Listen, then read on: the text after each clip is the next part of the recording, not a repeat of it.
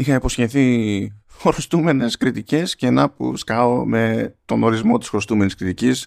Να δεν είμαι μόνος δυστυχώς. Τέλος πάντων για το Final Fantasy 16 το οποίο φρόντισα να ξεκοκαλίσω ε, αυτό δεν σημαίνει ότι κάτισα και χτυπήθηκα μετά σε New Game Plus και κάποια τελείως περιφερειακά modes που έχει αλλά απλά να το πω αν ήταν side quest βγήκε.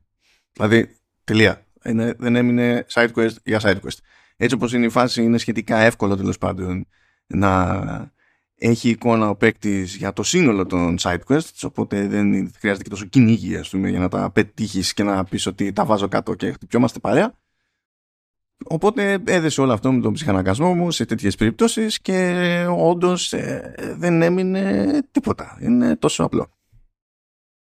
Φυσικά το θέμα είναι τι μένει από το Final Fantasy 16. Λοιπόν, πάμε.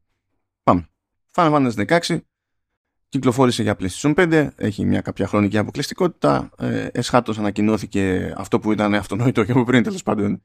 Ε, δεν το έκρυβε κανένας, απλά δεν το είχαν πει ακριβώς. Ότι έρχεται και σε PC, κάποτε θα δούμε. Θα έρθουν και δύο λέει, ε, DLC πληρωμή. Δεν έχουν δώσει λεπτομέρειες για αυτά. Πιο μετά, μέσα στο 2023, θα μάθουμε περισσότερα. Και εντάξει, αναμένονται και μερικά updates εδώ και εκεί, φαντάζομαι, για να πειράξουν πράγματα. OK, okay, μπράβο. Final Fantasy 16 ε, είναι έργο της ομάδας του, του Naoki Yoshida. Αυτό είναι πολύ σημαντική πληροφορία. Είναι κάτι που ε, ε, μας έχει απασχολήσει έτσι κι αλλιώς πολλάκις και στο Vertical Slice με, το, με τον Ηλία τον Παπά διότι συνήθως τα Final Fantasy whatever εδώ και αρκετά χρόνια είναι μια μπίζνα που την τρέχει από άποψη οργάνωσης τέλος πάντων διεκπαιρέωσης κτλ. ο Τέτσου για Νομούρα. Δεν είμαστε fans του Νομούρα στο Vertical Slice. Μπορεί να ήμασταν κάποτε, αλλά από ένα σημείο και έπειτα ε, μας έκαψε και δεν αντέχουμε άλλο. Ε, και νομίζω ότι είμαστε fans του Yoshida και τον Πέριξ διότι πάρα πολύ απλά οι τύποι ξεκίνησαν εκεί το Final Fantasy 14, πήγε τελείως στραβά, κάνανε ηρωική προσπάθεια, φέρανε τα πάνω κάτω και κατάφεραν όχι απλά να είναι πολύ καλό MMO, όχι απλά να είναι, νομίζω ότι πλέον είναι και από άποψη δηλαδή δημοφιλίας και το μεγαλύτερο MMO που παίζει, ε, αλλά να έχουν και συστηματικά καλά expansions που από μόνα τους πολλές φορές, δηλαδή παίζουν, μπορούν να τα παίξετε και περίπου solo, ή όχι και ακριβώς solo βασικά, και τίνουν τα τελευταία χρόνια να έχουν καλύτερες ιστορίες ε, από τα βασικά Final Fantasy που είναι για ένα παίκτη και υποτίθεται ότι υπάρχει ένας λόγος παραπάνω να χτυπηθούν για τη ρημάδα την ιστορία.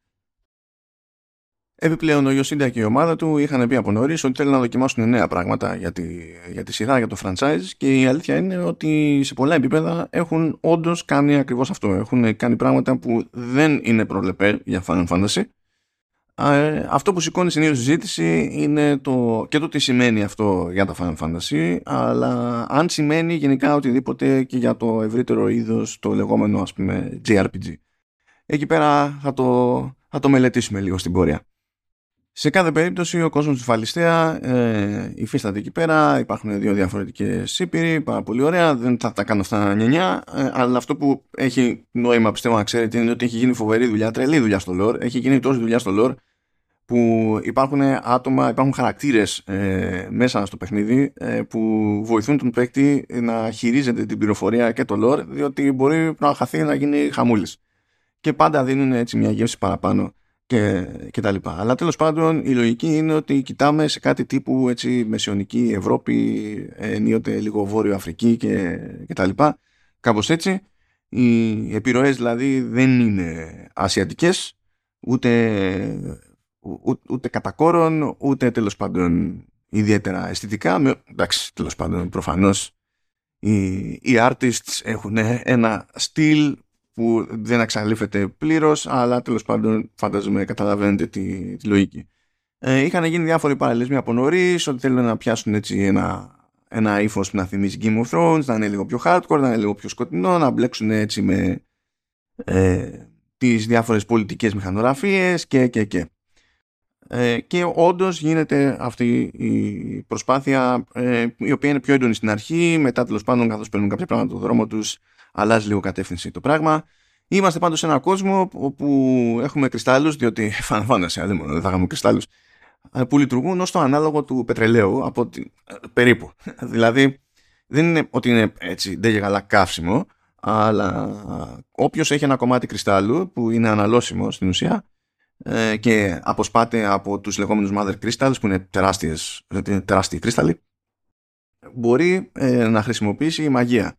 Αλλά ο τρόπος με τον οποίο χρησιμοποιείται η μαγεία ε, έχει να κάνει και με πράγματα. Δηλαδή κάποιος θέλει, ξέρω εγώ, γιατί δεν υπάρχει ηλεκτρισμός, δεν υπάρχουν λάμπες, αλλά θέλουμε να κάνουμε κάτι που να φωτίζει για να έχουμε φως το βράδυ, ξέρω εγώ. Okay. Δηλαδή αυτό μπορεί να το κάνει και ο απλός καθημερινός άνθρωπος. Υπάρχουν όμως εκείνοι που υποτίθεται ότι γεννιούνται με την ιδιότητα να χρησιμοποιούν ε, μαγεία χωρίς να πρέπει και καλά να έχουν πρόσβαση σε, σε κρυστάλλους. Αυτοί λέγονται bearers, ε, ενίοτε λέγονται και branded από την άποψη ότι σε κάποια βασίλεια τέλος πάντων αντιμετωπίζονται χειρότερα από, από ό,τι σε άλλα και τους σημαδεύουν με ένα τατού που στην ουσία έτσι έχει ένα και υποδόριο δηλητήριο και τους αντιμετωπίζουν ως σκλάβους και πάει λέγοντας Υπάρχουν κάποιες έτσι συγκεκριμένες εξαιρέσεις που έχουν μια ειδικότερη σχέση με το όλο άθλημα και με Mother Crystals και με τη σχετική ενέργεια κτλ. που είναι καλά, ο Ether και δεν συμμαζεύεται.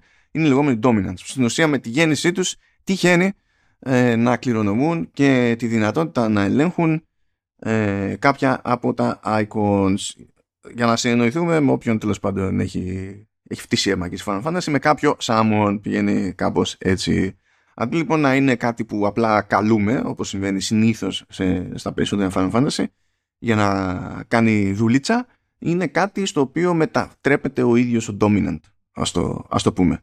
Ε, υπάρχει μέσα σε όλα αυτά ένα κάποιο ρίσκο. Υποτίθεται ότι τόσο οι bearers όσο και οι dominants, όσο περισσότερο χρησιμοποιούν μαγεία, τόσο περισσότερο φθύρονται.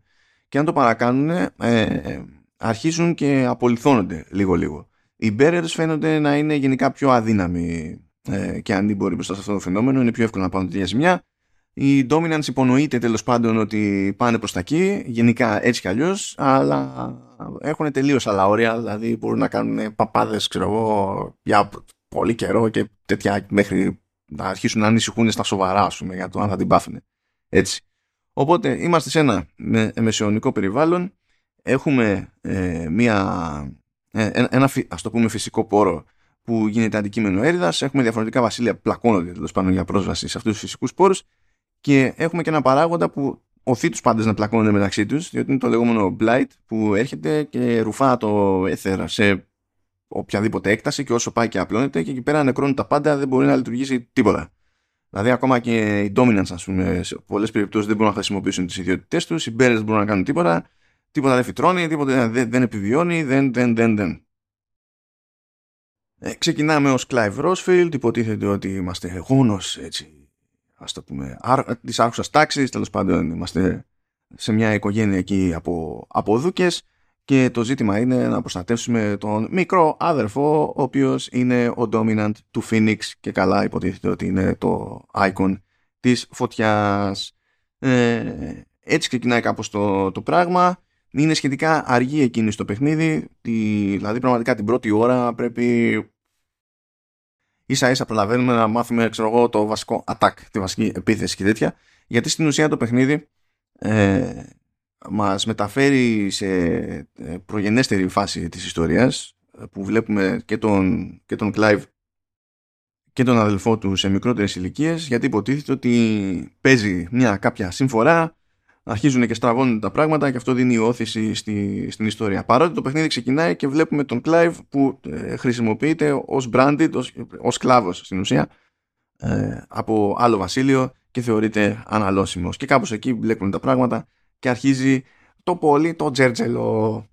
Όντως το ύφος είναι πιο σκοτεινό από το αναμενόμενο, όντως ε, σε σημείο που ώρες-ώρες ε, αναρωτιέσαι. Λες τώρα σίγουρα είναι παιχνίδι αυτό Square Enix. Πρώτα απ' όλα παίζουν F-bombs δεξιά και αριστερά. Λες, hm, ενδιαφέρον. Επίσης φυσιολογικό. Αποδέχομαι. Κανένα πρόβλημα. Απλά δεν το περίμενα από Square Enix. Αλλά το αγαπημένο παράδειγμα είναι που πολύ πολύ πολύ πολύ νωρίς στο παιχνίδι, σε ένα cutscene, βλέπουμε έναν τυπά να πιάνει μια άλλη τύπησα. Είναι ντυμένοι όλοι. Είναι ντυμένοι όλοι. Αλλά παρόλα αυτά η έκπληξη είναι έκπληξη. Ε, πιάνει μια τύπησα, τη σηκώνει, την κολλάει στον τοίχο και πηγαίνει και χώνει τη μούρη του στο στήθος της. Και αρχίζει και, κου, και κουνάει πέρα εδώ, θα κάνει βουτιά το άτομο. Και εκεί κάθομαι, χασκογελάω και λέω Square Enix, is that you? Τι, τι, τι, τι, τι συνέβη εδώ πέρα, τι έχει παιχτεί, τι έχει παιχτεί; Ο, κομπλέ, αλλά τι έχει παιχτεί; Θα επανέλθω στα ιστορίας αφήγησης χαρακτήρων κτλ. έτσι με πιο συγκεκριμένες εντυπώσεις παρακάτω. Αλλά τέλος πάντων, έστω ότι βάλαμε τώρα εδώ τις βάσεις. Ε, νομίζω ότι επόμενος λογικός σταθμός στην όλη κατάσταση, στην όλη φάση αυτή είναι το κομμάτι της δράσης και της μάχης. Αυτό διότι έτσι κι αλλιώς εδώ και αρκετά χρόνια, ακόμα και όταν στραβώνει κάτι σε κεντρική παραγωγή τέλος πάντων Final Fantasy, λέμε ότι ε, τουλάχιστον η Square Enix θα έχει πετύχει ε, το σύστημα μάχης και θα είναι αρκετά ενδιαφέρον. Από μόνο του, σαν εμπειρία δηλαδή, να γουστάρουμε τη λούπα, βρε Λοιπόν, εδώ ε, η ομάδα του Yoshida είπε Nevermind. Ε, Nevermind από την άποψη ότι ούτε turn-based, ούτε κάτι που να θυμίζει turn-based, ε, ούτε περίπου action αλλά να φαίνεται ότι λειτουργεί κάπως μια λογική με, με γύρους από πίσω. Τίποτα, τίποτα. Πάμε κατευθείαν action.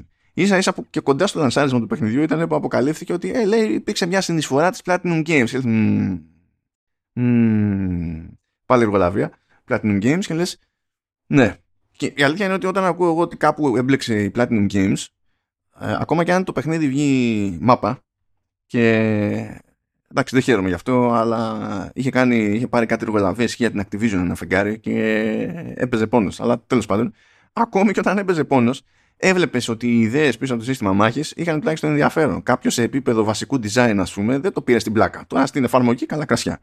Εδώ λοιπόν γύρισε τελείως σε action. Έχουμε απευθείας έλεγχο δηλαδή του, του χαρακτήρα.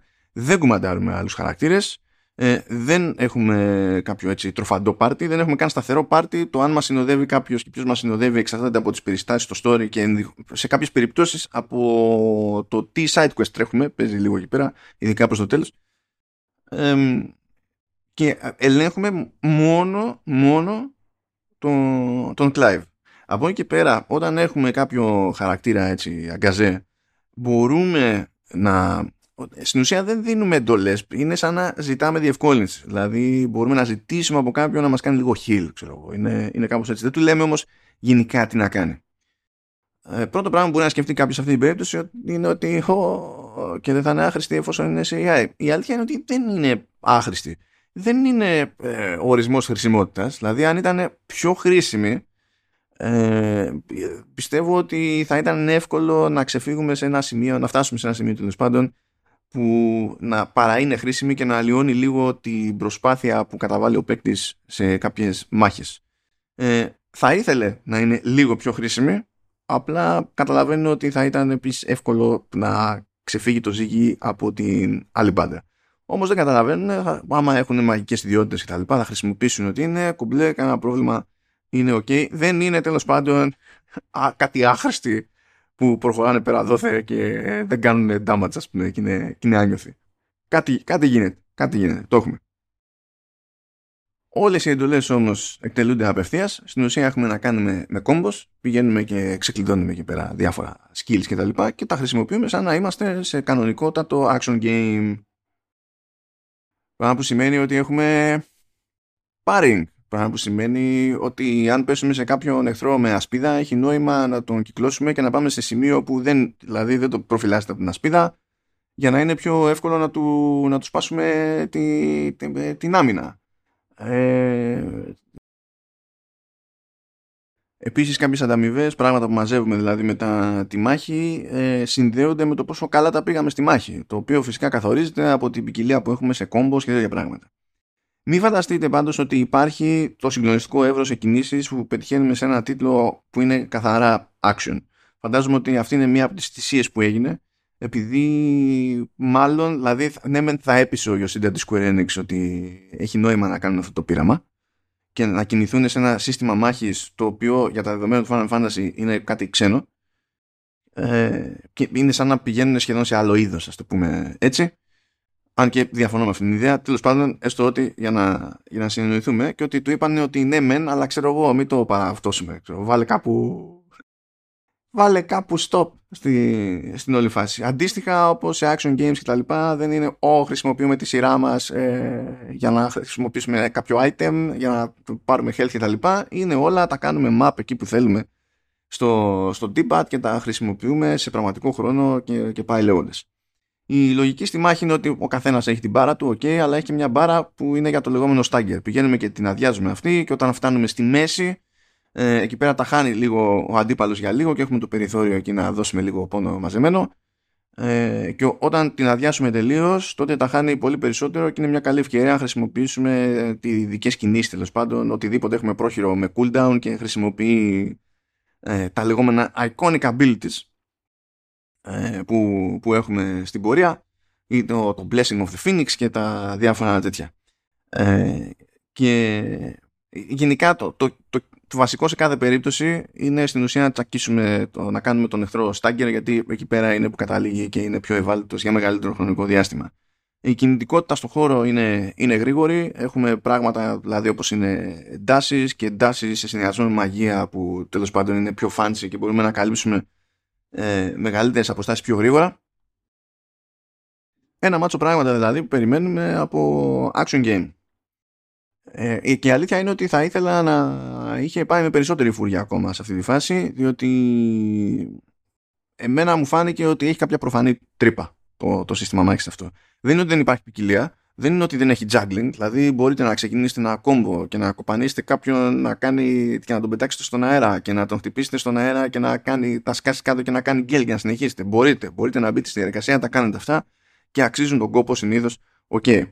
Αλλά πολύ γρήγορα έχει ο παίκτης πρόσβαση σε δύο πολύ απλές κινήσεις. Στην ουσία, τι είναι, πατάμε δύο πλήκτρα μαζί, κάνει μια συγκεκριμένη κίνηση και αν δεν τα αφήσουμε, κάνει charge και τα αφήνουμε ύστερα και κάνει μια ακόμη κίνηση κτλ αυτό, αυτό το one-two punch ε, συνήθως καθώς λεβελάρουμε και έχουμε πρόσβαση σε άλλα πράγματα και τέτοια πάνω στη ροή της μάχης με τις απλές κινήσεις δεν λέμε τώρα για τα iconic abilities ε, συμβαίνει να τρώνε πιο αξιόπιστα και πιο γρήγορα και σχεδόν σε ίσες ποσότητες και health ε, και το stagger meter.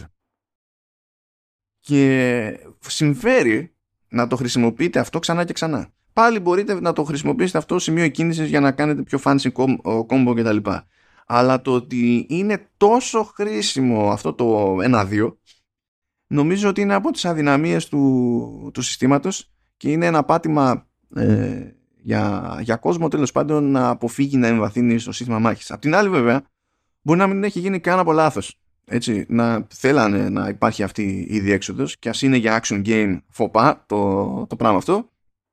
Ακριβώς επειδή φοβούνταν ε, ότι τέλος πάντων ε, εμείς υποτίθεται ότι θα πάμε να απευθυνθούμε μεταξύ άλλων και στο κλασικό κοινό του Final Fantasy που περιμένει άλλη λογική στη μάχη και τα λοιπά και έχω αυτή την υποψία γιατί όντως υπάρχει ποικιλία και προστίθεται ποικιλία προχωρώντας. Καθώς πληθαίνουν τα iconic abilities, έχουμε το περιθώριο να κάνουμε equip στην ουσία ε, τρία διαφορετικά set. Έχουμε τα βασικά, αλλά μπορούμε να κάνουμε equip και τρία διαφορετικά set. Και να αλλάζουμε πάνω στη ροή της μάχης με ένα πάτημα να πηγαίνουμε από set σε set και όχι απλά να χρησιμοποιούμε ε, τι, τα abilities έτσι, τα τροφαντά που πηγαίνουν πακέτο με cooldown αλλά να χρησιμοποιούμε και ένα, από τα, ένα iconic fit. Υποτίθεται ότι κάθε τέλος πάντων set από iconic abilities πηγαίνει πακέτο με ένα iconic fit το οποίο δεν έχει cooldown και είναι κάτι μοναδικό ας πούμε σε αυτό το set.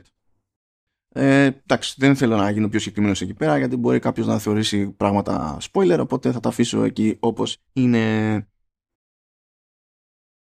Άλλο ένα πράγμα που παίζει αυτό το σύστημα μάχης, ε, συνήθως σε συγκεκριμένες αναμετρήσεις, που είναι έτσι πιο ζώρικες υποτίθεται και ε, έχεις να κάνεις και με έναν αντίπαλο που δεν είναι περίπου κάνουν φόντερ, ε, είναι τα λεγόμενα cinematic strikes, evasion και, evasions και classes. Αυτά έρχονται σε συγκεκριμένα σημεία μιας μάχης, είτε μιλάμε σε boss, είτε μιλάμε σε mini boss, ξέρω εγώ, οτιδήποτε τέτοιο. Ε, και είναι πώς λειτουργούν συνήθως τα boss fights ότι α, τώρα περνάμε από τη μία φάση του boss στην άλλη φάση του boss. Ε, στην ουσία σηματοδοτούν κάποιες τέτοιες αλλαγές ε, και στη συμπεριφορά και τη, και τη λογική του boss. Απλά ταυτόχρονα λειτουργούν και λίγο σαν άπαυλα, συνήθως κάνει εκεί πέρα με ένα πολύ απλό QT που περιμένει από τον παίκτη να πατήσει εγκαίρως ε, και σε αρκετά γενναιόδωρο χρονικό περιθώριο η αλήθεια είναι. Ένα πλήκτρο μόνο ε, για να κάνει για, για να αποφύγει κάτι για να επιτεθεί ή σε κάποιες περιπτώσεις στα κλάσει τουλάχιστον πατάει εκεί ξανά και ξανά και ξανά για να καταφέρει να υπερνικήσει τον άλλον ας πούμε, σε μια κόντρα. Είναι απλά πράγματα, υπάρχουν ε, είτε για ανάπαυλα είτε για να ε, καταλαβαίνουμε ότι περνάμε τώρα σε άλλη φάση της μάχης και φυσικά υπάρχουν και για το εφέ έτσι. Γι' αυτό και λέγονται cinematic something something γιατί, γιατί έχουν το περιθώριο τέλος πάντων να ε, βολιάσουν μια μάχη με κάποια έτσι πιο εντυπωσιακά πλάνα για να γουστάρουμε ρε παιδί μου φάση. Αυτή η λογική ε, γιγαντώνεται στην ουσία στην περίπτωση των τροφαντών πραγματικών έτσι boss fights όπου εκεί πέρα καταλήγουμε και έχουμε και άλλους μηχανισμούς τελείως. Δηλαδή σε κάποια φάση γίνεται κλασικού τύπου σουτεράκι το, το παιχνίδι δηλαδή πα πα πιου πιου σε άλλη φάση έχουμε λίγο platforming, τρέχουμε πανικόβλητη, πρέπει να αποφεύγουμε εμπόδια κτλ. Και, και κάπου σταματάμε και ύστερα πρέπει να αποφεύγουμε επιθέσεις, να επιβιώσουμε, να κάνουμε αρκετή ζημιά για να περάσουμε στην άλλη φάση της μάχης και, και τα συναφή. Ε, και αυτό. Α, σε άλλη περίπτωση πλακωνόμαστε στο διάστημα. Ε, γιατί, γιατί επίσης έτσι είναι okay. Το αγαπημένο μου είναι ότι σε κάποια φάση έζησα στιγμές God of War 3 στην εισαγωγική μάχη με τον 100 χειρα ε, διότι πλακωνόμουν με ένα βουνό στο, στο Final Fantasy 16. Αυτό νομίζω ότι δεν υπάρχει τρόπος να το πω και να μην είναι αστείο. Ε, Όντως πλακωνόμουν με ένα βουνό, effectively, δηλαδή στην ουσία αυτό συνέβαινε. Και έτσι έχει το περιθώριο αυτές τις μεγάλες μάχες του Final Fantasy 16 να τις μετατρέπει σε πιο events και να μην είναι απλά κάτι που σκάει σε μια μεγάλη αρένα όπως θα συνέβαινε σε άλλα action games ας πούμε και να δίνουμε πόνο ξέρω εγώ με το σύστημα μάχης και να κρέμονται όλα αποκλειστικά και μόνο ας πούμε στο πόσο ικανός είναι ο παίκτης και πόσο εξοικειωμένος είναι με, τη, ε, με τις διαθέσιμες κινήσεις κτλ. Να υπάρχει τέλος πάντων και περισσότερο θέαμα. Εκεί όντως πραγματικά δίνει πόνο, το αποτέλεσμα είναι, είναι εντυπωσιακό στο μάτι. Συνήθως αυτές οι μάχες έχουν και αρκετά μεγάλη διάρκεια. Κάποτε για καλό, κάποτε για κακό, δηλαδή ώρες ώρες άρχιζα και στράβωνα που έκανα ας πούμε την υπερεπίθεση. Ξεκινούσε ολόκληρο κάτσιν ε, σχεδόν ξέρω εγώ έβρεχα ε, ε, πλανήτες στοχευμένους ε, στρατηγικά στο κόκκικα του, του, του αντιπάλου και τα λοιπά. Γινόταν ε, κακός χαμός διαλυόταν το σύμπαν και έχανε ξέρω εγώ 1,5% από την μπάρα και λες εντάξει ξέρω εγώ υπάρχει καλύτερος τρόπος να δώσεις διάρκεια στο πράγμα χωρίς να ε, μου δείχνεις ότι και καλά είμαι super cool και ταυτόχρονα μου θυμίζεις ότι είμαι άχρηστος. Δηλαδή δεν, δεν, πάει. Και δεν ήμουν και σε φάση που δεν είχα λεβελάρει, γιατί και μόνο που έκανα όλα τα τέλος πάντων τα site σε κάθε φάση με το που εμφανίζονταν, σημαίνει ότι ε, δεν ήμουν ποτέ under level. Είναι, δηλαδή, τέλος πάντων, ήταν λίγο off ώρες-ώρες αυτό. Φυσικά έχουμε skill trees, φυσικά έχουμε κάποια skills τα οποία τέλος πάντων λειτουργούν overtime σε διάφορες φάσεις διότι υποτίθεται ότι έχουμε τον Clive στην κανονική του μορφή από ένα σημείο και έπειτα κάνει το λεγόμενο semi-prime ε, και αυτό πηγαίνει πακέτο με κάποιες ιδιότητες. Κατ' ουσίαν αυτό είναι το limit break του Final Fantasy 16 ας το, ας το πούμε έτσι. Ε, όλα, όλα αυτά είναι προβλεπές συστήματα κομπλέ ειδικά για, ειδικά για action game σαν φάση Τώρα οι εχθροί τέλος πάντων καταλαβαίνετε υπάρχουν διαφορετικά είδη εχθρών. OK, okay, πάρα πολύ ωραία. Ε, η αλήθεια είναι ότι λεβελάρουν σχεδόν μαζί με τον παίκτη. Ε, α, εντάξει, δεν είμαι μεγάλος φίλος αυτής της λογικής. Ειδικά δε από τη στιγμή που υπάρχει και εναλλακτική πρόβλεψη στο ίδιο το παιχνίδι. Από ένα σημείο και έπειτα δηλαδή κάποιοι εχθροί κάνουν κάποιες τσαχπινιές. Έχουν ξέρω εγώ το Warcry, το Protect ή το Bravery που τα κάνουν cast ξέρω εγώ ένας στον άλλον και αυτό σημαίνει ότι πρέπει να προσέξουμε κάποια πράγματα αλλιώς, να προσεγγίσουμε κάποια πράγματα αλλιώς και όλα αυτά γίνονται με τους απλούς εχθρούς, υποτίθεται. Έτσι. Οπότε, αν θες να ενισχύσεις λίγο την κατάσταση, να την κάνεις λίγο πιο επικίνδυνη, υπάρχει ο μηχανισμός έτσι κι αλλιώς. Οπότε, γιατί να. Γιατί να λεβελάρουν. Τέλος πάντων, ναι. Εντάξει, αυτό είναι χρόνιο debate. Debate δεκαετιών, αλλά τέλος πάντων. Είναι ώρες-ώρες όταν τους ξεφεύγει μπλέξει καμιά μάχη τώρα που είναι με κάτι εχθρούς που είναι τελείως χαζία. Έτσι, και τους έχεις. Τους έχεις, δηλαδή, μπορείς να βγάλεις τη μάχη και να μην πάρεις καθόλου damage. Καθόλου. Και να είσαι OK για από εξοπλισμό, να έχεις καλά όπλα και, και πάει λέγοντας. Αλλά και πάλι λες τώρα, δεν είναι λογικό να μου παίρνει τόση ώρα να ξεμπερδέψω με αυτούς. Δηλαδή έπρεπε να είναι λίγο διαφορετικό το ζύγι. Ωρε ώρες, ώρες, ώρες. Έχει τις στιγμές του το σύστημα αυτό. Και μιας και είπα ότι έχει τις στιγμές του, ε, μου είχε και ένα κουφό δύο-τρεις φορές ε, μπορείτε να το κάνετε, δηλαδή να πάτε και να το κάνετε σκεμμένα, γιατί δεν είναι, δεν είναι δύσκολο να το πετύχετε αυτό που θα πω. Απλά όταν το πετυχαίνετε από λάθος, ε, δεν είναι πολύ καλή φάση. Λοιπόν, ξεκινάμε μια μάχη. Έτσι.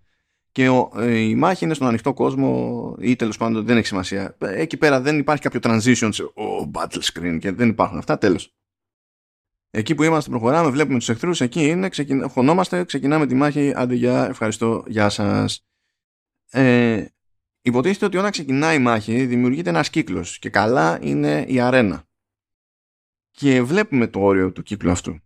Και καμιά φορά πάνω στο χαμό, εκεί που καθόμαστε και χτυπιόμαστε, μπορεί να σπρώξουμε εμείς οι ίδιοι τον αντίπαλο έξω από αυτόν τον κύκλο. Και εκεί πέρα τι κάνει; Στην ουσία κάνει escape ο, ο αντίπαλος, βγαίνει, σταματάει τη μάχη, αδιαφορεί πλήρως, ε, σηκώνεται και φεύγει. Και στην ουσία, ό,τι ζημιά και αν του είχαμε κάνει, δεν μετράει. και πρέπει να πάμε, να ξαναπάμε κοντά, να ξαναξεκινήσει η ρημάδα η μάχη. Ε, και βλέπουμε ότι ξεκινάει με full ενέργεια κτλ. Αυτό δεν ήταν πολύ cool. Ειδικά όταν συμβαίνει δηλαδή από λάθος και είναι και σε κανένα μήνυμπο, ας πούμε, και λες τώρα. Εγώ σε πλάκωνα στο ξύλο και καθώς σε πλάκωνα στο ξύλο πέρασες μια γραμμή κάτω που τη βλέπω στο πάτωμα και αυτό σημαίνει ότι τώρα θα μου κάνεις reset, θα ξεκινήσω τη μάχη από την αρχή και θα την πληρώσω εγώ. Όχι, δηλαδή δεν μπορεί, πρέπει να υπάρχει καλύτερος τρόπος.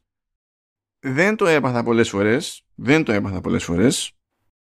Αλλά δεν υπάρχει τρόπος να συμβεί έστω και μία και να μην είναι εξενερωτικό.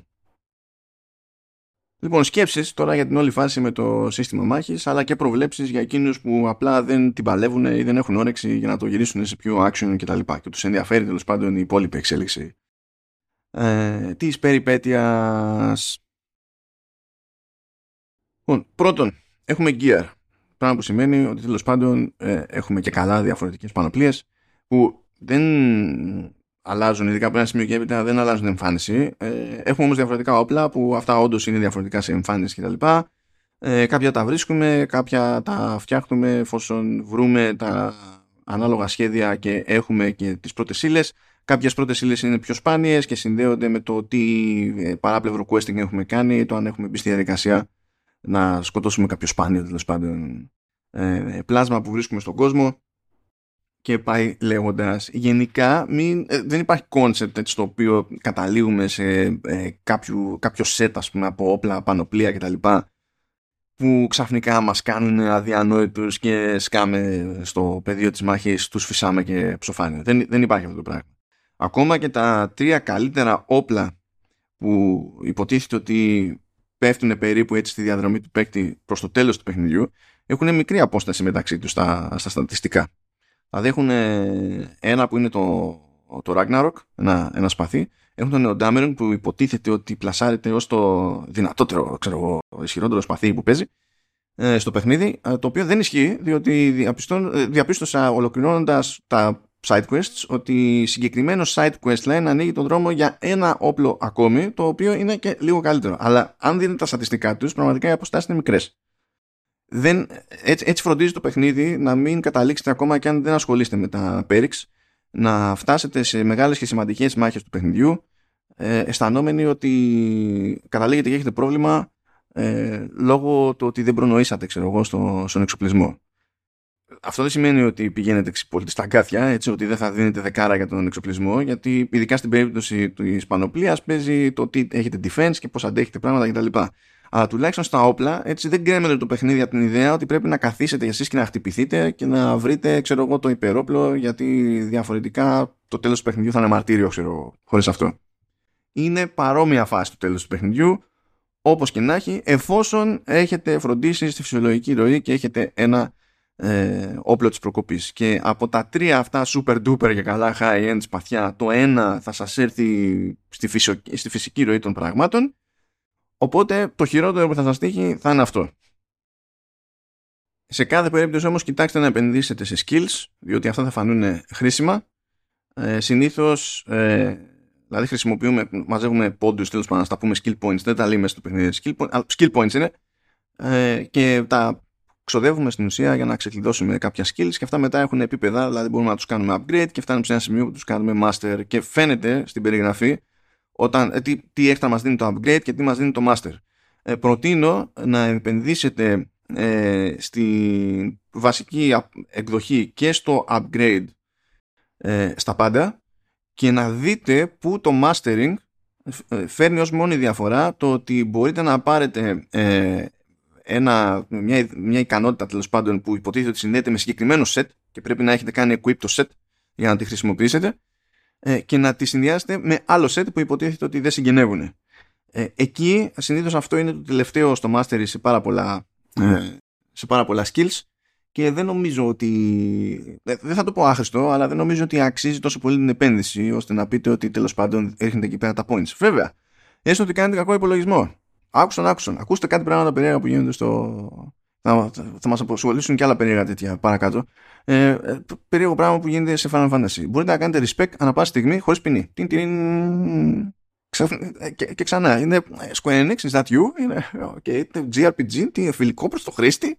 Συμβαίνουν τέτοια πράγματα. Μα γιατί; Τώρα τα ακούτε όλα αυτά εσείς που ε, παίζετε, προτιμάτε turn-based επειδή ε, δεν κάνετε κέφι ή δεν τα πάτε καλά συνήθως action games και λέτε ε, για, ε, εγώ τι φταίω, εγώ, εγώ ήθελα να παίξω Final Fantasy και έχω συνηθίσει αλλιώς τα Final Fantasy ακόμη και το, και το remake του Final Fantasy 7 είχε τέλος πάντων έτσι είναι κάπως εκεί πιο action στο, στο περίπου, έχει όμως με τους χρονισμούς εκεί τους δικούς του αλλά με αφήνει να το γυρίσω και στο κλασικό στυλάκι με το μενουδάκι που διαλέγω τις εντολίτσες και τσούκου τσούκου μπολ και τα λοιπά. Εδώ πέρα εγώ τι θα κάνω; Πάρα πολύ ωραία. Λέει η ομάδα του Νόκη Γιωσίντα. Έχουμε λύσεις και για εσάς. Έχουμε λοιπόν μια ρύθμιση που λέγεται Story Focused. Εξηγείται έτσι από νωρίς νωρίς και λέει: Κοιτάξτε να δείτε, άμα το βάλετε αυτό, που μπορεί να το βάλετε τώρα, μπορεί να αλλάξετε γνώμη, ε, να κάνετε mix and match μετά, δεν υπάρχει πρόβλημα, το πειράζετε όποτε θέλετε. Ε, άμα το ενεργοποιήσετε αυτό, πηγαίνει φάση πακέτο με κάποια συγκεκριμένα gear. Τα, τα φορτώνει με τη μία, δηλαδή τα κάνει equip με τη μία ο χαρακτήρας. Και αυτό στην ουσία, αυτό το set αυτοματοποιεί ένα μάτσο πράγματα κατά τη διάρκεια της μάχης. Δηλαδή, ε, δεν χρειάζεται να καλούμε κάποιον companion να, να μας βοηθήσει. Θα το κάνει πιο ενεργά μόνος του. Ε, ή δεν χρειάζεται να ασχολούμαστε με το να μάθουμε συγκεκριμένα κόμπος. Μπορούμε να παρατήσουμε το, το, τη, τη, μάχη να τρέχει και εμείς να πατάμε ένα κουμπί και να γίνονται παπάδες ξέρω και απλά να γουστάρουμε με το, με το θέαμα. OK, okay, κανονικά up to you. Δεν υπάρχει ντροπή στην περίπτωση. Δεν, δεν σας πουλάει κανένας Bayonetta για να το πάρετε προσωπικά που και εκεί και να ήταν έτσι. Δεν πειράζει, όπως γουστάρετε, παίξτε το. OK. Εγώ είμαι εδώ για να σας πω ποιες είναι οι επιλογές και ποιο είναι το ζύγι τουλάχιστον στο στάνταρ της όλης υπόθεσης. Που το στάνταρ προφανώς έτσι δεν είναι το, είναι το story focused. Αλλά παίξτε όπως σας γουστάρει. Αν λοιπόν φοβάστε τη στροφή σε action, υπάρχει λύση. Και αν από αυτά τα αντικείμενα που γίνονται quip ε, θεωρείτε ότι κάποιο είναι υπερβολή και εσείς δεν το χρειάζεστε, ε, μπορείτε να κάνετε unequip αυτό και να το φέρετε πιο έτσι καλά στα μέτρα σας το, το, πράγμα. Αλλά έτσι να πούμε και να πω και δύο λόγια για εκείνους που έχουν πάρει τελείως προσωπικά τη στροφή προς το action και ότι επειδή τώρα το σύστημα μάχης είναι πιο action και ε, εκτιλήσεται και λειτουργεί σε πραγματικό χρόνο ε, ότι αυτό δεν είναι Final Fantasy. Ε, no one cares. Δηλαδή ε, και εσείς που χτυπιέστε και υποτίθεται ότι νοιάζεστε, ε, δεν νοιάζεστε, απλά έχετε μπερδευτεί τόσο προς το τι σημαίνει εξέλιξη και πότε έχει λογική και πότε δεν έχει λογική. Ε, δεν είναι πουθενά γραμμένο ότι το σύστημα μάχης στο Final Fantasy, γενικά στο Final Fantasy πρέπει να είναι ένα, ε, αυτό ενός στυλ, ούτε καν συγκεκριμένα turn-based, έχει αφιερώσει χρόνια Square Enix στο να κάνει κάθε σύστημα και λίγο πιο action, το βλέπετε δηλαδή. Ε, δεν χρειάζεται καν να κοιτάξετε ε, στη Square Enix. Μπορείτε να δείτε και σε άλλα JRPG ότι η τάση είναι αυτή. Ακόμα και σε πιο δυτικού στυλ RPG η τάση είναι αυτή. Τα ίδια χαζά ακούγαμε και όταν ήταν «Ω, το Mass Effect 2 γιατί είναι τόσο πιο πιου πιου και τα λοιπά και δεν είναι RPG και δεν ξέρω και εγώ τι».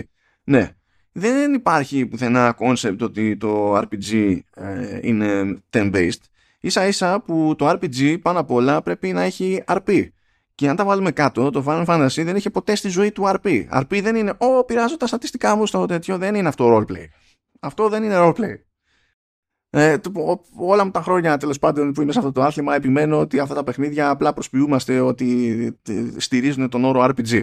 Ε, και δεν χρειάζεται να έχουμε τέτοια σκαλώματα. Το ζήτημα είναι πώς λειτουργεί. Και από τη στιγμή που η Square Enix ε, έχει φτιάξει ένα σύνολο. Το οποίο τέλος πάντων, ακόμα και να θεωρώ ότι έχει τρύπα, δεν είμαι σίγουρος για το αν το έκανε ως διευκόλυνση ή όχι. Αλλά θα προτιμούσα να μην την είχε τέλος πάντων. Και έχει και διέξοδο για εκείνους που δεν την παλεύουν ή δεν θέλουν να μπλέξουν τόσο πολύ με action, αλλά γουστάρουν το θέαμα και μην δουλευόμαστε για το θέαμα είστε στο Final Fantasy μεταξύ άλλων. Δεν, ε, δεν ήρθατε για, τη, για το turn-based παιχνίδι που παίζετε με σειρές; Θα πάρουμε την ψυχή. Δεν ήρθατε για αυτό στο Final Fantasy. Δεν ακούτε Final Fantasy και σκέφτεστε αυτό. Αυτά είναι τώρα μπουρδες. Το ζήτημα είναι πώς λειτουργεί το πράγμα. Όσο RPG ήταν πριν, τόσο RPG είναι και τώρα. Ας το, εγώ έτσι θα το πω. Και από εκεί και πέρα, όπως το ορίζει ο καθένας, για μένα το αποτέλεσμα στην πραγματικότητα είναι, είναι ίδιο. Πάμε όμως στο ποιόν του κόσμου και της εξερεύνησης και του questing κτλ. Λοιπόν, εδώ σε επίπεδο design έχει έρθει εξορθολογισμός. Εκεί που είχαμε την περίπτωση του Final Fantasy 15 που ήταν κλασική προσέγγιση Frankenstein. Κάποτε το ξεκινήσαμε για τέλος πάντων πιο τυπικό σε, σε δομή. Μετά συνειδητοποίησαμε ότι καλό είναι να κάνουμε κάτι με ανοιχτό κόσμο. Δεν ξέραμε ακριβώς πώς να το κάνουμε. Το κάναμε από, ένα, από ένα μέρος του παιχνιδιού και μετά και ό,τι να είναι άντε για αυτά παθαίνεις όταν έχεις το τιμόνι των Νομούρα και χρειάζεται 15 χρόνια 10 βασικά. Μην πει κανένας να δείξει. Κάθε υπερβολή είπα 15. Τέλος πάντων, χρειάζεται αιώνες για να βγάλεις ένα ρημάδι παιχνίδι επειδή δεν μπορείς να οργανώσεις τον, τον κήπο σου. Τέλος πάντων, εδώ πέρα που είχαν λιγότερο χρόνο, χρόνο να το σκεφτούν, έχουν κάνει πολλές περισσότερες αλλαγές μαζεμένες μεταξύ αυτών και στη δομή του κόσμου. Λοιπόν, εδώ το παίζουν δίπορτο. Στην ουσία, ε, κάποια κομμάτια της, στην εξέλιξη της ιστορίας λειτουργούν ως αποστολές. Δηλαδή, μπαίνουμε μέσα, ξεκινάμε, ε, έχουμε να ακολουθήσουμε πάνω κάτω συγκεκριμένη διαδρομή. Η χώρη είναι σφιχτή, έχουμε διαδρόμους, εσωτερικό και εξωτερικό κτηρίων κτλ. Αλλά είναι μια στάνταρ διαδρομή που έχουμε να κάνουμε. Που αυτό φυσικά ε, δίνει το περιθώριο στους σχεδιαστές να έχουν ένα συγκεκριμένο ρυθμό ε, να πετύχουν μια αίσθηση πιο κινηματογραφική και να μπορέσουν να οδηγήσουν σε μια κλιμάκωση χ. Σε άλλες περιπτώσεις έχουμε το περιθώριο να πάμε σε μια περιοχή που λειτουργεί ως ανοιχτός χάρτης και ε, φυσικά υπάρχουν διάφορα πλάσματα ξέρω εγώ, με τα οποία μπορούμε να πλακωθούμε κατά την όρεξή μας καθώς πηγαίνουμε πέρα δόθε. Αλλά η λογική είναι ότι ε, κάνουμε διαδρομές ε, για να τέλος πάντων να φτάσουμε από το σημείο α στο σημείο β επειδή προχωράμε στο main quest επειδή προχωράμε σε side quest και τα συναφή ε, λοιπόν, σκόρπια στους χάρτες είναι διάφορα είναι κάποια, ε, κάποιο βελίσκι που στην ουσία όλοι σου πλησιάσουμε ενεργοποιούνται την πρώτη φορά και από εκεί και πέρα λειτουργούν ως fast travel points ε, είναι πολύ απλή η χρήση τους πολύ αρκετά γρήγορο το loading ώστε να μην έχουμε θέμα κτλ. Πάρα πολύ ωραία Έχουμε το περιθώριο να βάλουμε pointers στους χάρτες. Έχουμε το, το περιθώριο να αναλάβουμε ε, πολλαπλά quests. Συνήθως εντάξει, είμαστε ένα main quest τη φορά, γιατί αν δεν, δεν ολοκληρώσουμε το ένα δεν μπορούμε να προχωρήσουμε στο άλλο.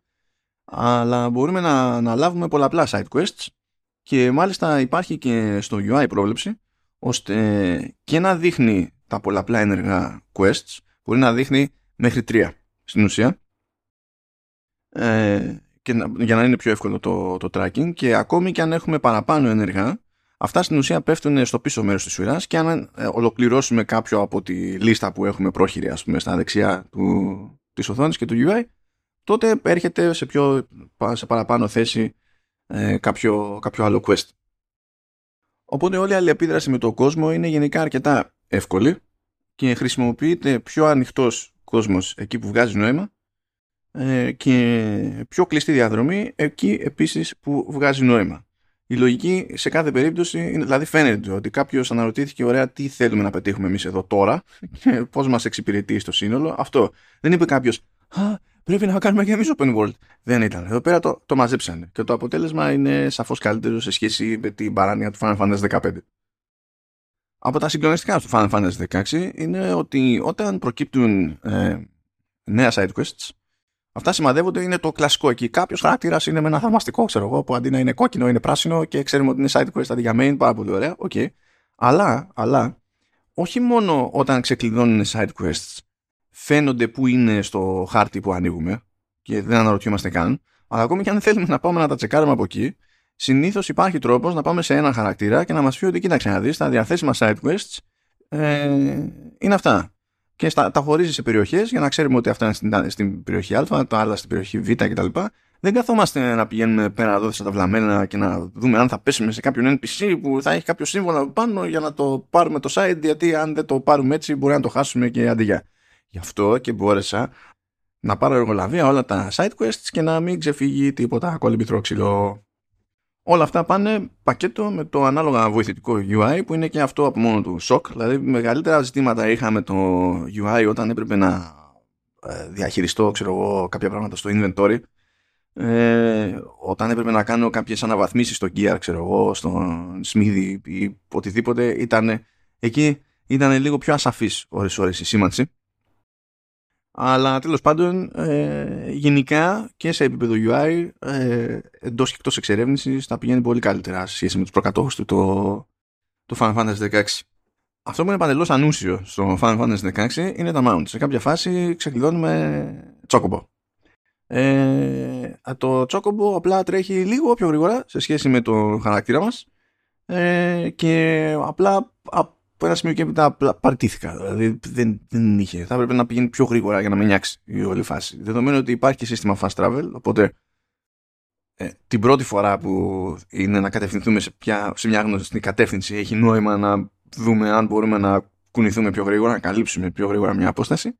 Και επειδή υπάρχουν τέλος πάντων αυτά τα συστήματα, δεν υφίσταται και το κόνσεπτ του, του, του Airship. Αν και μνημονεύεται, μνημονεύεται η αλήθεια είναι σαν, σαν φάση, αλλά δεν φτάνουμε ποτέ στο στάδιο ότι «Α, γεια σου αγαπητέ παίκτη, τώρα έχεις ένα Airship και μπορείς να πηγαίνεις από περιοχή σε περιοχή». Γιατί να το κάνεις αυτό, έχουμε πήξει στα, στους οβελίσκους και κάνουμε παμ παμ fast travel σαν να μην υπάρχει αύριο, κομπλέ σε κάθε περίπτωση όλα περνάνε από το Hardaway. Το Hardaway, το, το κρυσφύγιο τέλος πάντων ε, του, του Clive και των συντρόφων του και, και τα λοιπά. Αυτά λειτουργούν ως hubs, οπότε εδώ πέρα είναι ο τυπάς που μπορεί να μας πει να κοίταξε να δεις, εδώ είναι όλα τα, ε, τα διαθέσιμα side quests. Εδώ έχουμε τον δικό μας τέλος πάντων μεταλλουργό για να πάει να μας ενισχύσει όπλα και gear ή να μας φτιάξει εφόσον έχουμε τέλος πάντων τα υλικά που χρειάζονται. Έχουμε έμπορο, για να αγοράζουμε αντικείμενα κτλ. Ε, έχουμε δύο χαρακτήρες που μας βοηθούν. Δηλαδή η μία ε, μας λέει πως έχουν τα πράγματα τώρα σε επίπεδο πιο πολύ στρατηγικό. Και υπάρχει και ένας άλλος χαρακτήρας, ο οποίος κάθε φορά που τον επισκεπτόμαστε τέλος πάντων υποτίθεται ότι παίρνει πράγματα που έχουμε μάθει και μας ξεκλειδώνει ε, νέες πληροφορίες για τον κόσμο έτσι κι αλλιώς ξεκλειδώνονται νέες πληροφορίες για τον κόσμο. Αλλά πάσα ένα και στιγμή μπορούμε με το πάτημα ένα σκομπιού να δούμε τα πιο σχετικά λύματα για τη φάση στην οποία βρισκόμαστε τώρα και την τοποθεσία στην οποία βρισκόμαστε τώρα. Αλλά υπάρχουν πολλά, πολλά περισσότερα που μπορούμε να καθίσουμε να χαζέψουμε εκεί πέρα. Και παιδιά, το διάβασμα είναι πολύ. Έχουν κάνει κάτι περίεργο λίγο εκεί πέρα. Γιατί συχνά, ε, ξέρω εγώ, μπορεί να υπάρχει ένα λήμμα για κάποιο χαρακτήρα. Και βλέπουμε, ξέρω εγώ, υπάρχει μια παράγραφος και λέει δύο πράγματα. OK. Okay.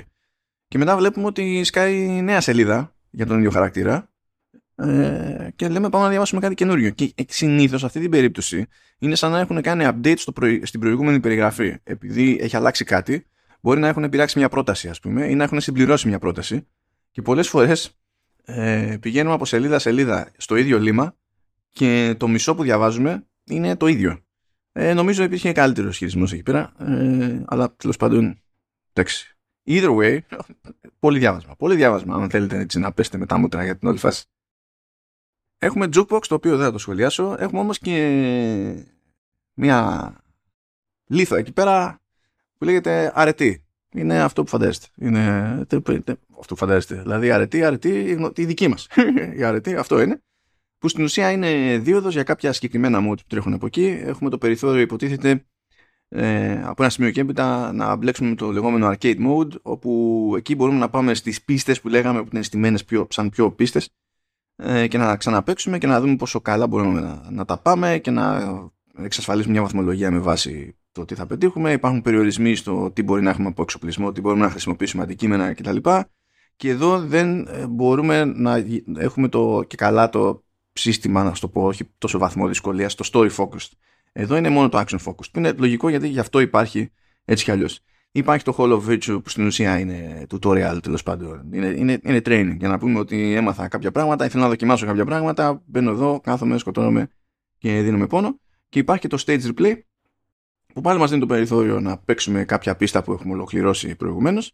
Αλλά αντί να έχουμε συγκεκριμένους περιορισμούς και τα λοιπά, ε, παίζουμε στην κατάσταση, με το χαρακτήρα μας στην κατάσταση που βρίσκεται εκείνη τη στιγμή. Και εντάξει, θησαυροί, αντικείμενα, ξέρω εγώ, πρώτες ύλες κτλ.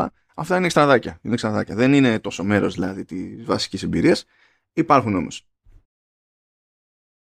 Άλλο αδιανόητο στο, στο, στο hardware, στο κρυσφύγετο, όταν κάποιος χαρακτήρας έχει κάτι νέο να πει ή κάτι νέο να συζητήσει, ε, αυτό φαίνεται στο εικονίδιό του. Δεν αναρωτιόμαστε. Δεν πηγαίνουμε ψάχνοντας. Δεν είναι ότι και καλά έχει νέο quest, μπορεί να έχει νέο καινούριο διάλογο. Δεν χρειάζεται να πηγαίνουμε γύρω και να λέμε κάτι, δούμε, άλλαξε το κάτι, άλλαξε το κάτι. Όχι, υπάρχει σήμανση. Κανονικά. Κομπλέ. Απίστευτα πράγματα για JRPG. Και αν σας πείθει όλο αυτό, ε, έστω ότι πιάνετε κουβέντα με έναν NPC και σας έχει να πει ξέρω, κάποια πράγματα για δύο διαφορετικά θέματα. Όταν εξαντλήσετε τις ατάκες για το θέμα και ξανα πάτε να μιλήσετε στον, στον ίδιο NPC και δείχνει το θέμα αυτό που έχετε συζητήσει, βγάζει ένα τικ αριστερά του για να σας δείξει πως ό,τι είχε να πει για αυτό το θέμα το είπε τέλος. Δεν χρειάζεται δηλαδή να πηγαίνετε να τσεκάρετε αν για, για προηγούμενο θέμα έχει κάτι νέο να πει. Είστε σίγουροι ότι δεν έχει κάτι νέο να πει. Από το Chris το επίσης μπλέκουμε με κάποια hands που υποτίθεται ότι έχουν κάποιες βαθμίδες και πηγαίνουμε στον κόσμο, έχουμε κάποια, κάποιες γενικές πληροφορίες για να βρούμε σε συγκεκριμένες θέσεις πιο έτσι τροφαντούς εχθρούς, πιο τροφαντά πλάσματα που υποτίθεται ότι έχουν μια δυσκολία παραπάνω ή τέλος πάντων θέλουν περισσότερο ξύλο από τις τυπικές τους μορφές για να, για να πέσουν και υποτίθεται ότι έτσι ολοκληρώνουμε contracts και μαζεύουμε συνήθως renown κτλ. Από ένα σημείο και έπειτα, μιας και είπα renown, ξεκλειδώνει και το renown, κάνουμε πράγματα. Υποτίθεται ότι ολοκληρώνουμε side quests, ε, ε, παίρνουμε contracts για, για hands κτλ. Κάνουμε πράγματα. Ε, κάνουμε πράγματα και στο main quest. Και από εκεί που συνήθως μέχρι ένα σημείο οι ανταμοιβέ μας είναι ξέρω, χρήματα, experience και αυτά.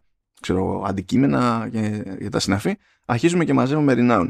Αυτό στην ουσία είναι μια έξτρα βοήθεια ε, για να, και ταυτόχρονα όθηση για να ασχοληθούμε με διαφορετικές ε, δραστηριότητες.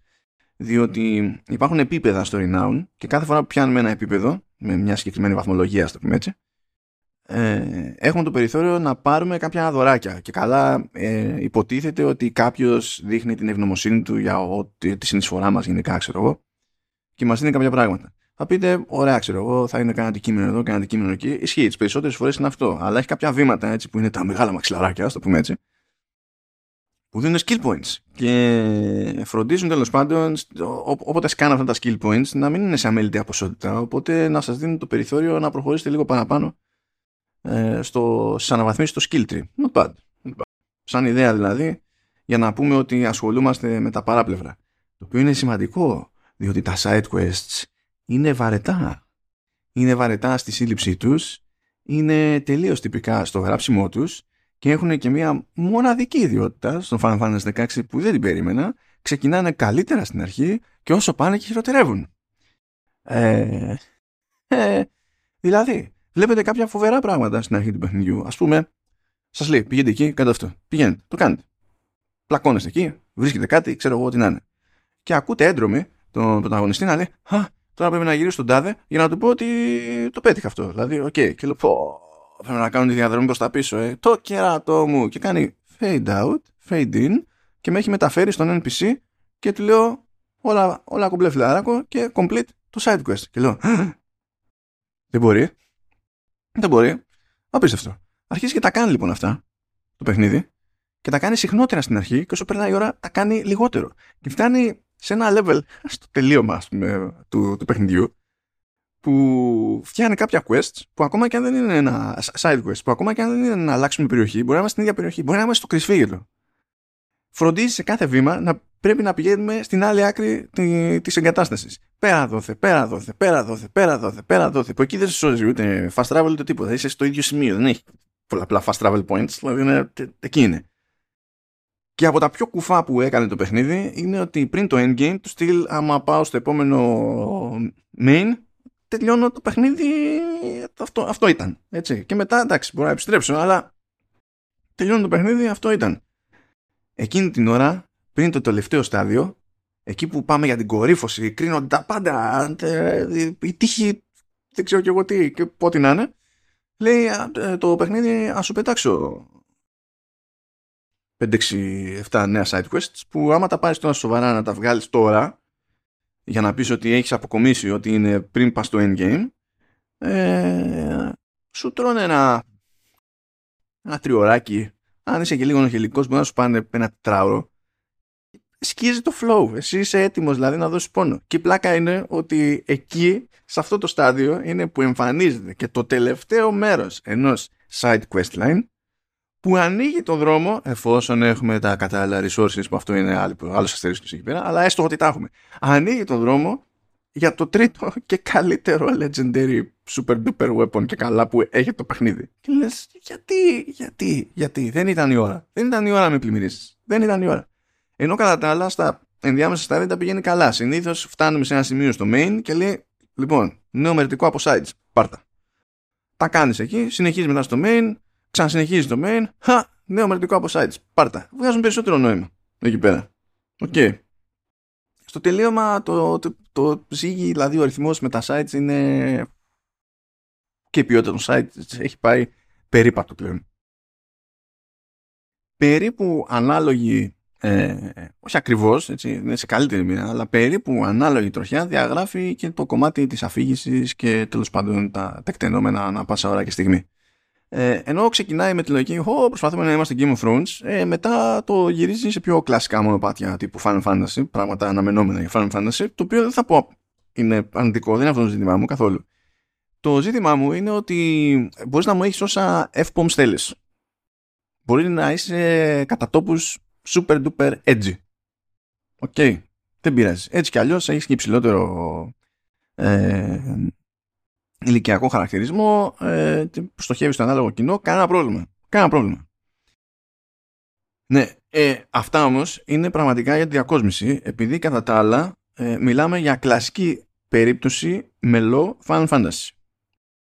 Και βλέπω τα κλασικά τα tropes και του είδους, αλλά και της ασιατικής τηλεόρασης, να το θέσουμε έτσι.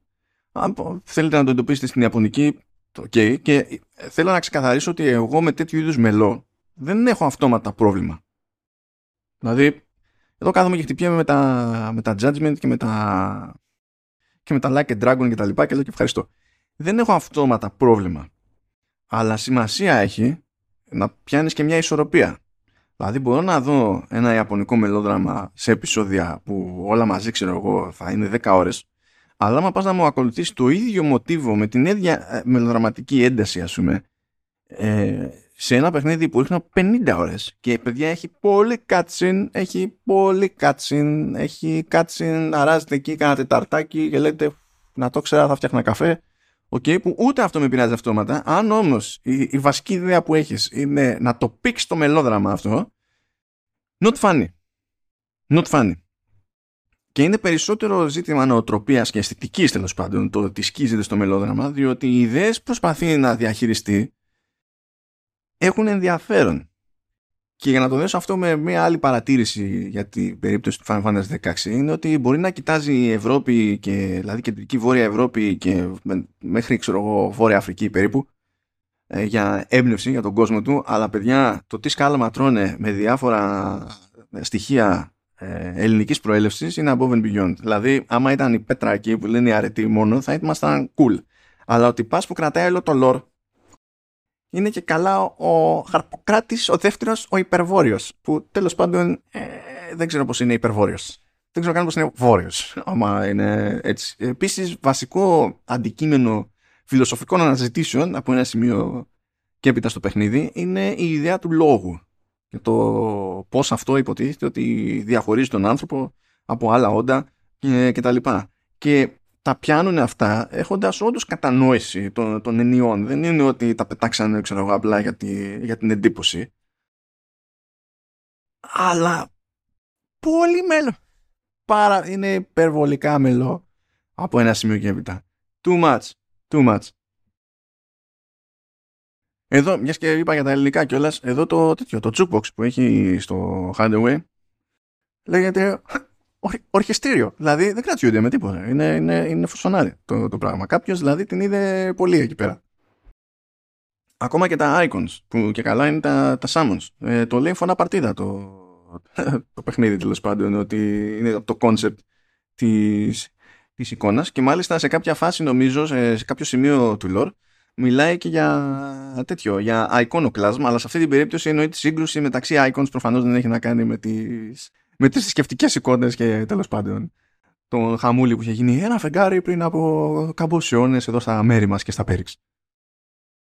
Πάντως, τουλάχιστον, όταν έρχεται η ώρα να μας πήξει το μελό, ε, δεν έχω παράπονο από τα production values. Δηλαδή, η αλήθεια είναι ότι όταν ανακοινώθηκε και ήταν το πρώτο trailer για το Final Fantasy 16, λέω τώρα ε, αυτό θα βγει και υποτίθεται ότι θα είναι μόνο στο νέο hardware. Και έτσι όπως το βλέπα, δεν με έπειθε ότι αυτό είναι στημένο τώρα σοβαρά για νέο hardware. Και νομίζω βελτιώθηκε στην πορεία το πράγμα. Δεν είναι ότι θα πείτε πω πω τι είναι αυτό που ζω σε τεχνικό επίπεδο. Αν και εντάξει, σε μεγάλες έτσι και σημαντικές μάχες ε, το δέχομαι. Δηλαδή η λογική εκεί πέρα σε τεχνικό και καλλιτεχνικό επίπεδο ήταν ε, πόσα particle effects θέλεις και κάποιος έλεγε yes. Ήταν, ε, ήταν έτσι το, το πράγμα και είναι ένας χαμούλης.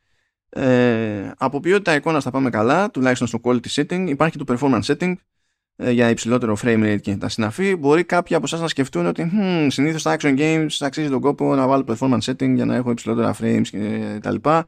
Δεν είναι τόσο fancy το σύστημα μάχης ώστε να κρεμαστείτε από αυτό. Γενικά είναι ok και στα, και στα 30.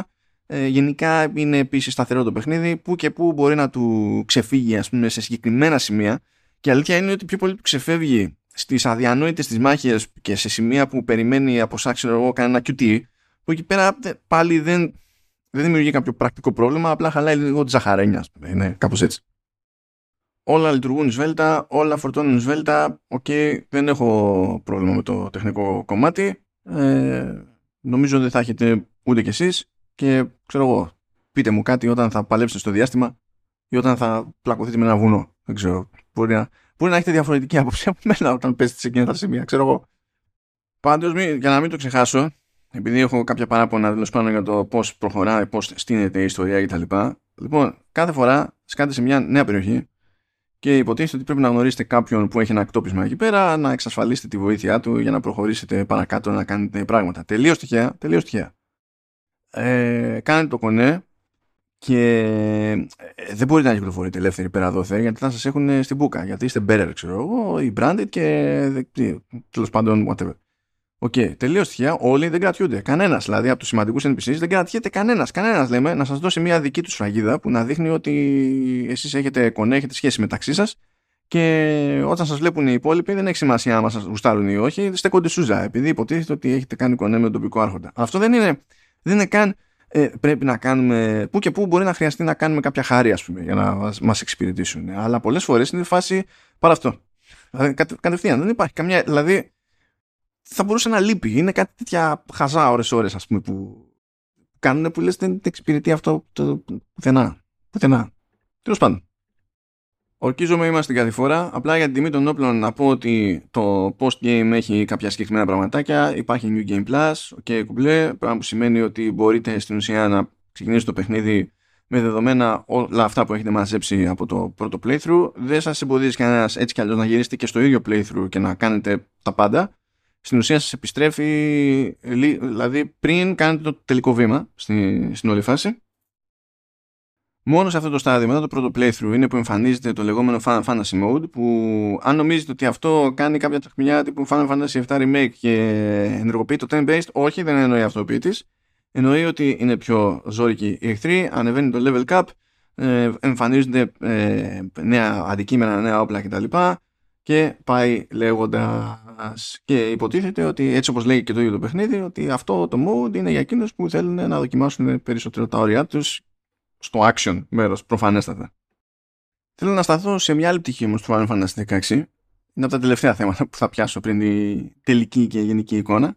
Μην περιμένετε σίγουρα για το soundtrack, διότι είναι κλασική περίπτωση Square Enix. Ε, σε κάνα χρόνο από τώρα μπορεί να μας κάνει τιμή να σκάσει το soundtrack σε streaming services, να το πετύχουμε ολόκληρο, να σχηματίσουμε εικόνα κτλ. Ναι, δεν. Ε, και κρίμα, γιατί σε σχέση με τον Χαμαούζου, ε, τον Σόκεν που έρχεται από την μπάντα του Final Fantasy 14, τον έχω σε μεγαλύτερη εκτίμηση και έχει μερικά καλά θέματα το ρημάδι εκεί. Αλλά τι να σας κάνω, δεν μπορώ να φτιάξω τώρα. Δεν είναι αδύνατο να κάνω δουλειά πρέπει να κάνω για λίστα high notes. Anyway, λοιπόν, μια πτυχή που μπορεί να έχετε μυριστεί από διάφορα σκόρπια σχόλια εδώ πέρα ε, μέχρι στιγμής είναι ότι έχει δώσει πόνο η Square Enix σε θέματα quality of life. Ε, και έχει, το, μιλάμε για το πιο ε, εργονομικά έτσι λογικό και εύχριστο Final Fantasy στο οποίο έχετε πέσει ποτέ. Είπαμε προηγουμένως για το UI που έχει για το tracking των ενεργών quests. Αυτό είναι ούτως ή άλλως καλή φάση ok. Ε, υπάρχει πολύ βοηθητική σήμανση ε, για το σε ποια φάση βρίσκεται η, η μπάρα υγείας των εχθρών που δεν είναι στο πλάνο εκείνη την ώρα αλλά είναι στα πέριξ. Ε, είπα για τα τικαρίσματα στους, στους διαλόγους. Είπαμε ότι ε, δεν υπάρχει τέτοιο, δεν υπάρχει ποινή όταν θέλουμε να κάνουμε respect. Αλλά, ακούστε και αυτό, κάνετε craft ένα αντικείμενο. Και με το που το κάνετε craft, σας ρωτάει το παιχνίδι το που θέλετε να το κάνετε equip με τη μία; Λες, πάρα πολύ ωραία, γλίτωσα δύο-τρία βήματα σε αυτή τη ζωή. Αλλά το αγαπημένο μου, μακράν, δηλαδή, ούτε fast travel, ούτε... Ε, αυτόματο loot ε, μετά τη μάχη. Και θα πείτε, εντάξει, το έχουμε πετύχει αλλού. OK. Okay. Εδώ όμως, επειδή η μάχη δεν είναι turn-based και κλείνει και έτσι κι αλλιώς ο μόνος τρόπος να πάρετε τέλος πάντων ότι, ότι είναι να μαζέψετε είναι παπ, απλά σας το δίνουν στο χέρι. Εδώ υποτίθεται ότι όταν ε, ξεκάνουμε κάποιον εχθρό αφήνει εκεί που είναι το, το loot. Έτσι. Μπορούμε να πάμε δηλαδή ε, εκεί κοντά και να πάμε που, να το ροφήξουμε. Αν όμως δεν το κάνουμε αυτό το πράγμα, δεν το κάνουμε και τελειώσει η μάχη και σταθούμε λίγο εκεί πέρα που είναι. Ή πάμε λίγο πέρα δόθε. Και δει το παιχνίδι ότι υπάρχει loot που δεν το έχουμε μαζέψει. Και κρίμα είναι να μην το μαζέψουμε. Ε, παπ, μας τα πετάει όλα και έρχονται, έρχονται σε εμάς. Ε, είναι αναπάντεχα φιλικό το, το παιχνίδι. Και για ιαπωνική παραγωγή. Και για το είδος JRPG αλλά και για RPG ε, γενικότερα. Αν μπορούσε να ήταν το ίδιο φιλικό και στα side quests μπορεί να μην είχα λυγίσει εκεί στο, στο τελείωμα. Αλλά είναι ξεκάθαρο για μένα ότι οι, οι δημιουργοί που ανέλαβαν το Final Fantasy 16 σε αντίθεση με τους προηγούμενους κερατά νομούρα τέλος πάντων ε, νοιάζονται για πράγματα που στη Δύση ε, θεωρούμε ότι είναι πιο αυτονόητα ή ότι τουλάχιστον πρέπει να είναι σταθερές επιδιώξεις και ότι ε, δεν είναι κάποιο είδους μαγιά να μου βγάλεις την πίστη στα logistics ε, σε ένα παιχνίδι που δεν είναι ε, ε, φτιαγμένο ώστε το gameplay να είναι τα logistics. Φτάνει όμως στο νιανιά, πάμε για τη, για τη γενική εικόνα. Έτσι να το κάνω, να το συμμαζέψω όσο, όσο περισσότερο γίνεται. Να υπάρχει έτσι μια κάποια σαφήνεια. Λοιπόν, ξεκάθαρα το Final Fantasy 16 για τα δεδομένα της σειράς Final Fantasy είναι άλμα. Ε, αυτό δεν μπορώ καν να πω ότι μου κάνει εντύπωση διότι ήταν λογικό να περιμένει κάποιος ε, εξορθολογισμό από την ομάδα που έσωσε, έχτισε και συντηρεί όλα αυτά τα χρόνια το πάρα πολύ καλό Final Fantasy 14. Ως προς αυτό δηλαδή είναι ξεκάθαρα επιτυχία. Ε, τεχνικά είναι σε γενικές γραμμές στιβαρό, ε, είναι όμορφο, έχει φοβερό βάθος ο κόσμος, έχει τόσο βάθος που δεν προλαβαίνει να το κάνει κάτι ο παίχτης του παιχνίδι, δηλαδή γι' αυτό ε, απλά χάνεται μόνος στην πληροφορία, ξέρω εγώ, τουλάχιστον υπάρχουν συστήματα ώστε να τον διευκολύνει το, το παιχνίδι να συνειδητοποιεί τι έχει τσεκάρει, τι δεν έχει τσεκάρει. Και ε, να πω και σε αυτόν το πόσο βαθιά θα πέσει ας πούμε το παιχνίδι τουλάχιστον φροντίζει τα καίρια να του τα έχει πιο πρόχειρα. Καλό είναι όλο αυτό, OK, okay, κομπλέ. Ε, στην προσπάθειά του να πιάσει έτσι το δυτικό μεσαιωνικό στυλάκι ε, μπορώ να πω ότι τα καταφέρνει μόνο επιφανειακά. Ε, στην όλη φάση που προσπαθεί να δείξει ότι ε, έχει τη δική του στρατηγική το κάθε βασίλειο υπάρχουν ε, οι δικές τους αντιπαλότητες, προδοσίες υπάρχει το πολιτικό υπόβαθρο κτλ. Ε, ναι μεν γίνονται ενδιαφέροντα πράγματα αλλά ε, δεν έχουν τόσο ενδιαφέρον να τα βάλουμε κάτω. Δηλαδή τα κίνητρα είναι απλά, το ζήτημα είναι ότι κυνηγάνε όλοι τη, τη μια πολύτιμη ε, ας το πούμε πρώτη ύλη ε, που, είναι, που είναι η κρίσταλη και ο, ξέρω εγώ εντάξει ο άλλος θέλει να κατακτήσει το σύμπαν because reasons ε, μου φαίνεται τουλάχιστον αστείο ε, το ότι ε, απλά έχουν παρατηθεί όλοι σε όλες τις μπάντες και θεωρούν ότι δεν μπορούν να αντιμετωπίσουν τον Blight. Οπότε λένε α αφού θα πεθάνουμε θα πεθάνουμε όλοι από τον Blight. Ας κατακτήσουμε ένα τον άλλον πρώτα για να έχουμε να λέμε ότι κάτι, κάτι κάνει δηλαδή δεν έχει ιδιαίτερη λογική αυτό το πράγμα.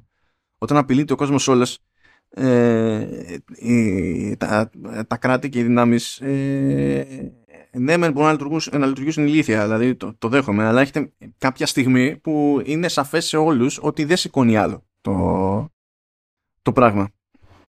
Ε, και αυτό δεν νομίζω ότι το χειρίζεται πολύ καλά το, το παιχνίδι. Ε, είπα για το μελόδραμα ότι είναι above and beyond. Είναι above and beyond. Και είναι διπλάστιο όταν συνδυάζεται με, με F-bombs από εδώ και από εκεί. Που φαίνεται δηλαδή φοβερό. Ε, ξεκινάει με μια κάποια έτσι δραματικότητα της προκοπής στην αρχή και μετά όσο πάει και ξεφεύγει.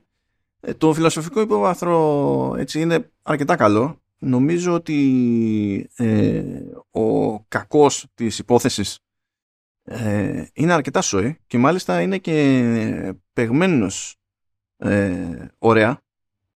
Είναι και επίσης και τέτοιο. Είναι η μόνη φορά νομίζω που έκανα τον κόπο να βάλω στα αγγλικά Final Fantasy, διότι ξέρω ότι Ιαπωνικό και αγγλικό script αυτή τη φορά τρέχανε έτσι λίγο πιο παράλληλα. Δηλαδή, ναι, μεν γραφόταν το Ιαπωνικό, αλλά μπαμ μπαμ γινόταν η απόδοση στα αγγλικά.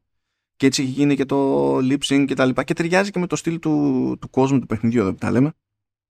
Εφόσον πηγαίνει αυτό το vibe, το, το δυτικό, το μεσαιωνικό. Ε, και φαίνεται ότι δεν μιλάμε για μια περίπτωση μετάφρασης που έγινε κατόπιν εορτής. Δηλαδή, κάποιος έγραψε όλο το script στα Ιαπωνικά και το πέταξε στη μούρη κάποιο άλλο. Τώρα do your thing. Φαίνεται ότι η κατάσταση ήταν πιο οργανική και είναι πιο εντάξει το αγγλικό το γράψιμο σε σχέση με προηγούμενα παραδείγματα Final Fantasy. Ω προς αυτό, επίσης είναι έτσι, κάποιο είδους επιτυχία.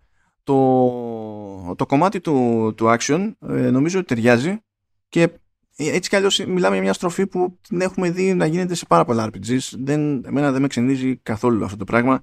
Ίσα ίσα που ε, αυτό το ας το κάνουμε όσο πιο action γίνεται αλλά να βάλουμε και, τη, και τα stop ας πούμε του, του turn-based κάπως για να δίνουμε την εντύπωση ότι σε, σε turn-based ε, μου φαίνεται τις περισσότερες φορές κάπως έτσι αφύσικη λογική. Δηλαδή το βλέπουμε στα Tales τα οποία είναι καλά, δεν έχω αντίρρηση αλλά νιώθεις ότι κάτι σε εμποδίζει εκείνη την ώρα και ότι το σύστημα είναι αναποφάσιστο. Το είδαμε στο remake του Final Fantasy VII, πάλι νιώθεις ότι το, το σύστημα έχει μια κάποια κρίση ταυτότητας. Λειτουργεί το πράγμα, καλά περνάμε, αλλά ήταν το βέλτιστο. Εντάξει, νομίζω ότι είναι λογική αυτή η στροφή. Θα προτιμούσα από τη στιγμή που δίνει το περιθώριο στους παίκτες ε, να βάλουν βοήθειες σημαντικές εφόσον θέλουν να αποφύγουν ε, το, το καθαρά action κομμάτι γιατί μπορεί να μην ταιριάζει με τις δεξιότητές τους. Κάνα πρόβλημα.